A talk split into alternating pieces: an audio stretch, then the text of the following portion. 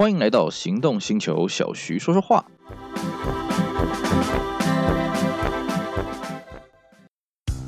你终究要开欧洲车的，为什么不一开始就开新世代 Skoda Fabia？欧洲制造，欧洲 NCAP 安全五颗星，唯一真本事，就等您亲临全台 Skoda 展示中心试乘体验。Skoda，聪明的就懂。大家好，我是 Celsius。今天呢，我们继续来跟各位聊一聊 K6、K8 这款经典的国民车。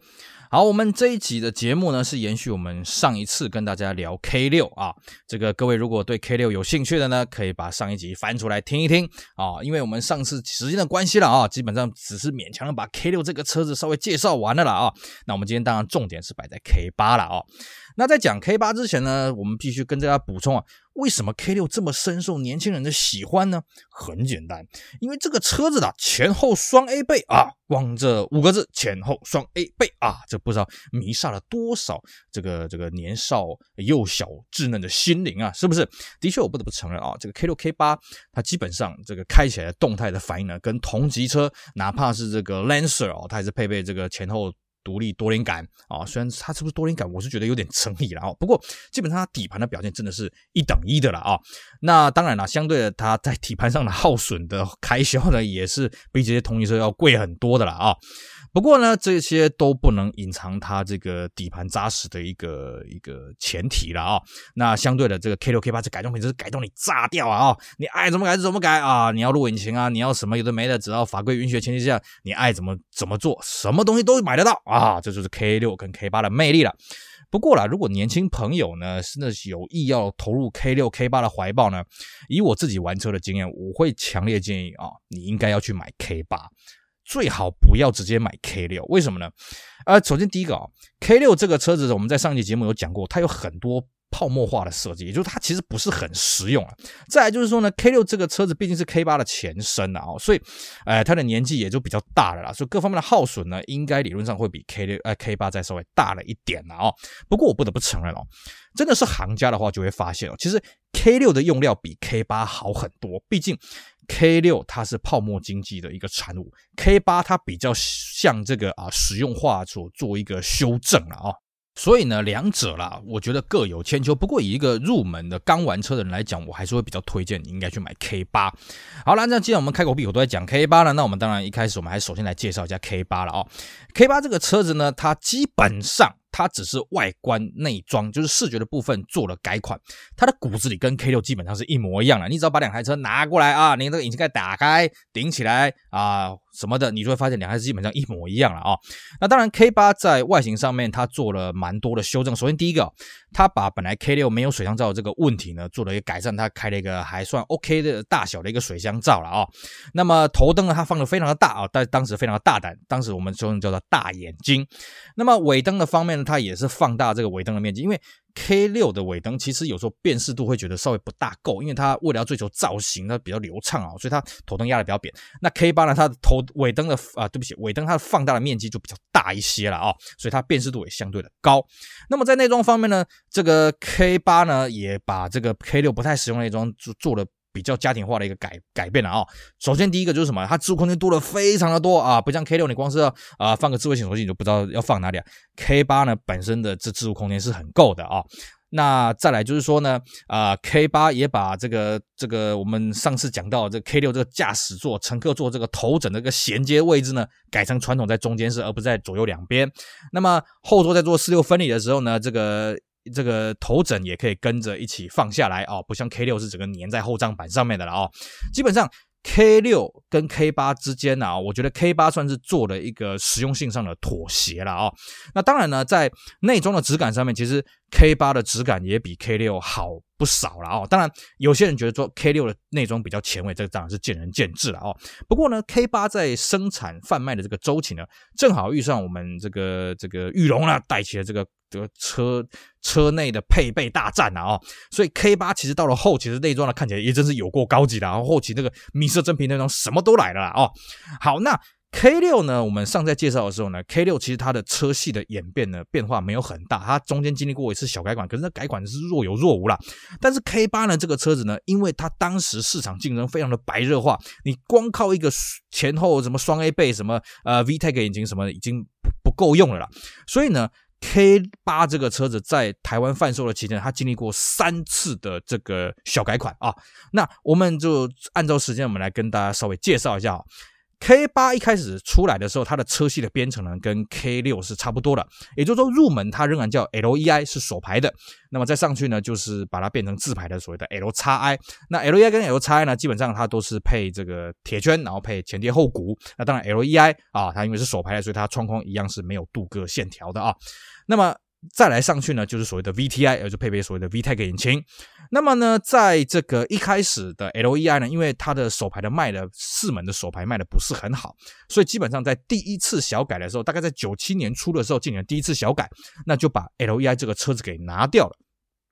同这个啊、LXI 呢改称叫做 GTI，那 GTI 这个车型呢，它比较大的特色是什么？它的铝圈的啊，配置的是那种碎浪花的造型，也就是说俗称仿 BBS 的造型啊，看起来是不错，不过洗起来会真的要人命了啊。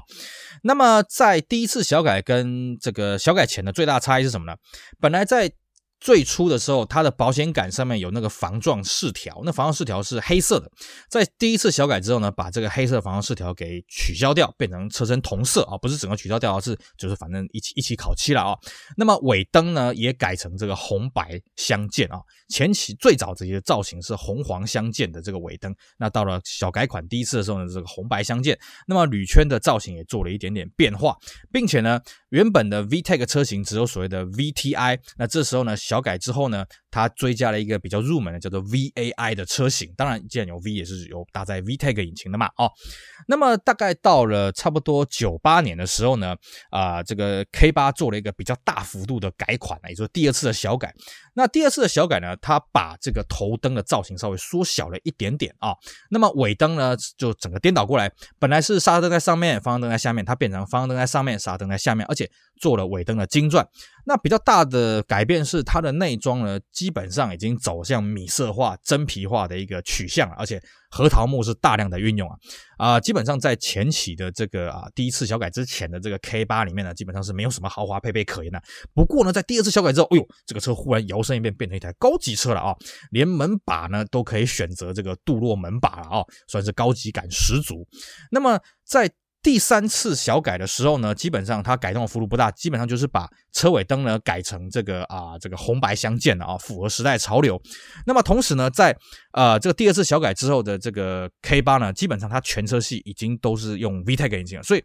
它的车系的编程呢，像我们刚刚讲什么 GTI 啦、什么 LEI 啦、什么那当然早就没有了，它全车系就变成所谓的 VT。VTS 跟 VTX 三个级距，看着配备的不同，那当然内装像我们讲的嘛，这个非常的高级，哦，那这个是四门轿车的演变啊，三门轿车它的演变就没有这么的这个差异那么的大了，基本上三门它始终就是所谓的 GEI，然后就是一直都有所谓的啊五速手排跟所谓四速自排造的的这个车型，那三门的这个 K 八呢，比较值得一提的是。它在产品的尾期，也就是这个小改款之后呢，它有推出一个。个 Type R 的特试车啦，当然也有人说这是 Recaro 特试车，基本上它就是啊、塞了两张 Recaro 的座椅进去，然后呢塞了一个赛车方向盘，然后呢这个仪表板底色改成白色的哦，那么当然还有这个前后空力套件啊，那还有这个铝圈呐啊，那还有是尾翼啊什么的啊、哦，卖相十足啊！我记得那时候啊新车最后一批啊，那时候两千年啊那个喜美七代已经上市了，我还特别跑去展厅间看，哎呀你们这边还有没有那个 Type R 特试车啊？我那个业代就跟我讲，哎呀，小兄弟啊，你晚了一步啊，我们现在呢只剩自拍了，要不要？手排的已经没了，哎，已经没了，不好意思，手排的卖的特别的好。那当然了，时至今日啊，如果你现在手上还有这个 CV3 当年这个 Type R 限定特试车呢，那恭喜你啊，这算是这个目前来讲最抢手的这个当年的这个 CV3 的了啊。当然，如果你今天有这个什么 Type R 真正 Type R 的配备，那当然另当别论。我们是说原厂推出的车来讲，就以这批 Type R 的特试车呢，算是最特别的啊一群了啊。好，那这个大概是以上，我们大概跟大家介绍一下这个呃喜美啊，这个 K 八它大概的一个演变的一个过程。那在中间，它当然也有一些特试车啊，比方说像在第一次小改之后，它推出一个叫做啊、Civic Giga。那 Civic Giga 基本上就是多了一个很奇怪的尾翼，它的尾翼造型很奇怪。然后呢，它也多了这个所谓的 CD 了啊、哦。那当然了，这些东西呃以时至今日来讲啊，这个东西就是哎若有若无嘛啊、哦。因为当年你就算是啊、买普通版的 Civic K 八，其其实呃，经销商都可以不让你选装尾翼的啊。那 G 港那个尾翼那个造型真的很特别，我也不太会去形容了啊。于 CD 呢，那就更不用讲了，因为玩过本田人都知道，其实本田的原厂音响真的不怎么样啊。哦，我们在杀肉场那跑进跑出的哈，其实当年的喜美雅阁愿意把原厂音响留到最后一刻的呢，也真的是不多了啦。哦，大部分的人都还是会对音响那边做一些升级的啊。那么除了对音响升级以外呢，动力方面的升级当然也是大家所津津乐道，因为像我们刚刚讲的嘛，其实呢，这个啊、呃，这个喜美既然有这个这么多的改装套件嘛，那引擎当然不会放过嘛，尤其是什么？假设今天你开的是这个入门的 LEI 啊，这个手排的啊，你一定会大失所望。呃，怎么说呢？呃，根据我自己开的经验，你会发觉这个车真的是不太有力啊。我们也不知道问题出在哪里啊。账面上的这个其实没有 VTEC 的喜美这个引擎的数据也不错啊，可是开起来就跟那个自排那个 Lancer 啊，那个完全不能比啊。你就觉得，哎，堂堂我一台喜美底盘这么的好，怎么可以引擎跟不上了？那开始改。啊，而且这个引擎改装的东西呢又多啊，这价格又便宜，对不对？所以啦，这个喜美 K 八它最大的特点就是什么？它真的是会让你开起来觉得，嗯，这台车真的是不改不行啊！我觉得是它一个很大的一个魅力了啊。当然啦，这个改不改车这是见仁见智嘛，因为毕竟还有所谓的法规上的问题嘛啊。不过呢。真的以整体来说了啊，这个 K 八这个车子的实用性，我觉得真的是比 K 六好很多了啊！而且后勤的照顾上面，K 八零件的取得度也算是比较的简单。那还有一点是什么呢？哎，你如果对于这个外形呢有所谓的改装控的话呢，你还有一条选择，因为 K 八呢在正式进口的过程当中，当然它一样有进口所谓的美规的一叉。那美规一叉呢，当时卖的很差，为什么呢？呃，我记得没错的话，当时的首排的 LEI 的售价是四十九万九。那么美贵的这个一叉呢，售价是六十六万八，差了快一半了啊，所以这个卖的非常的差了啊。那美规一叉呢，你呃四门的美规一叉，你可以从外形上怎么看呢？很简单啊，它没有这个后视镜可折的功能，它后视镜是固定的啊，那就是美规的一叉了。那虽然说美规的一叉卖的。比较不好了啊，那所以南洋呢只进了一批就不卖了。不过呢，到了后期呢，南洋却从加拿大进口了这个加拿大制的这个啊、美国的 Domani 啊。那 Domani 这个车子呢，基本上诶它的售价跟配备跟当年的美国一叉是差不多，当然它配备有好很多了啊。只是呢，我也搞不懂，诶换个名称之后大家比较买单呐、啊。所以 Domani 能见度呢，比起这个呃当初的这个 K 八的美规的 E 叉呢，多了很多。那 Domani 车上呢有一个异品啊，是我们一般在玩 K 八的最想要弄到的东西是什么呢？它的后行李箱盖。而在后行李箱盖呢，它的尾灯的面积呢，比起这个普通的 K 八呢是大了很多，所以辨识度也要好很多。不过呢，这边要跟各位这个分享一下了啊，如果今天你有意要从这个一般的 K 八搞改成这个呃这个 Domani 的后盖的时候，要注意一下啊。首先第一个线路是不大一样的，线路要改，因为它是美规的线路啊，你要把台规的线路做一些转接上去。第二个是什么？其实啊，Domani 它车尾的线条稍微有一点点跟 K 八不大一样，也就是说，你的行李箱盖哈，通常你锁上去的时候会有一些偏位的问题，那这个要请钣金师傅慢慢去雕，而且要雕得准不是很容易，那这不是钣金师傅的错啊，这是当初这个原厂设计的一个一个一个状况吧啊。那么再来是什么呢？很多人会有个迷失啊，就是说，哎呀，美国的 K 八会比较安全哦。的确，我们以重量来说了哦，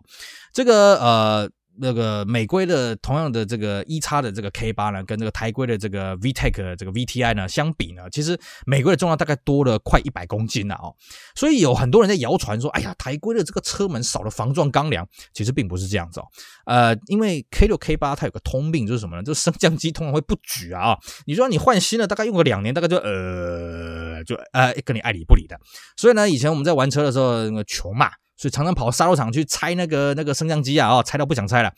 以我们自己拆的经验，其实台规的 K 八哦，它门里面一样有防撞钢梁，而且那个粗细啊，跟美规的 Domani 是不分轩制的。所以坦白说，我也不是很清楚美规种的这些东西到底去哪里了啦。当然了，安全性与否呢，这个东西你没有实际的去真人表演，当然不能一概而论了。当然，我们也不希望各位去真人表演了啊。反正我们还是小心开车嘛，对不对？只是说了，以我们自己实际的经验，美规的用料，你说会不会比较好呢？我觉得未必啦啊。当然，因为我自己玩车，我是不超车、不改车的。哦，对于一些我们身边一些改车的朋友，他们还是会希望说，其实用美规的 Domani 去改，或者美规的 EX 去改啊，会比较让人安心踏实啊。哦，这个当然也是各种说法，提供大家做一个参考了啊。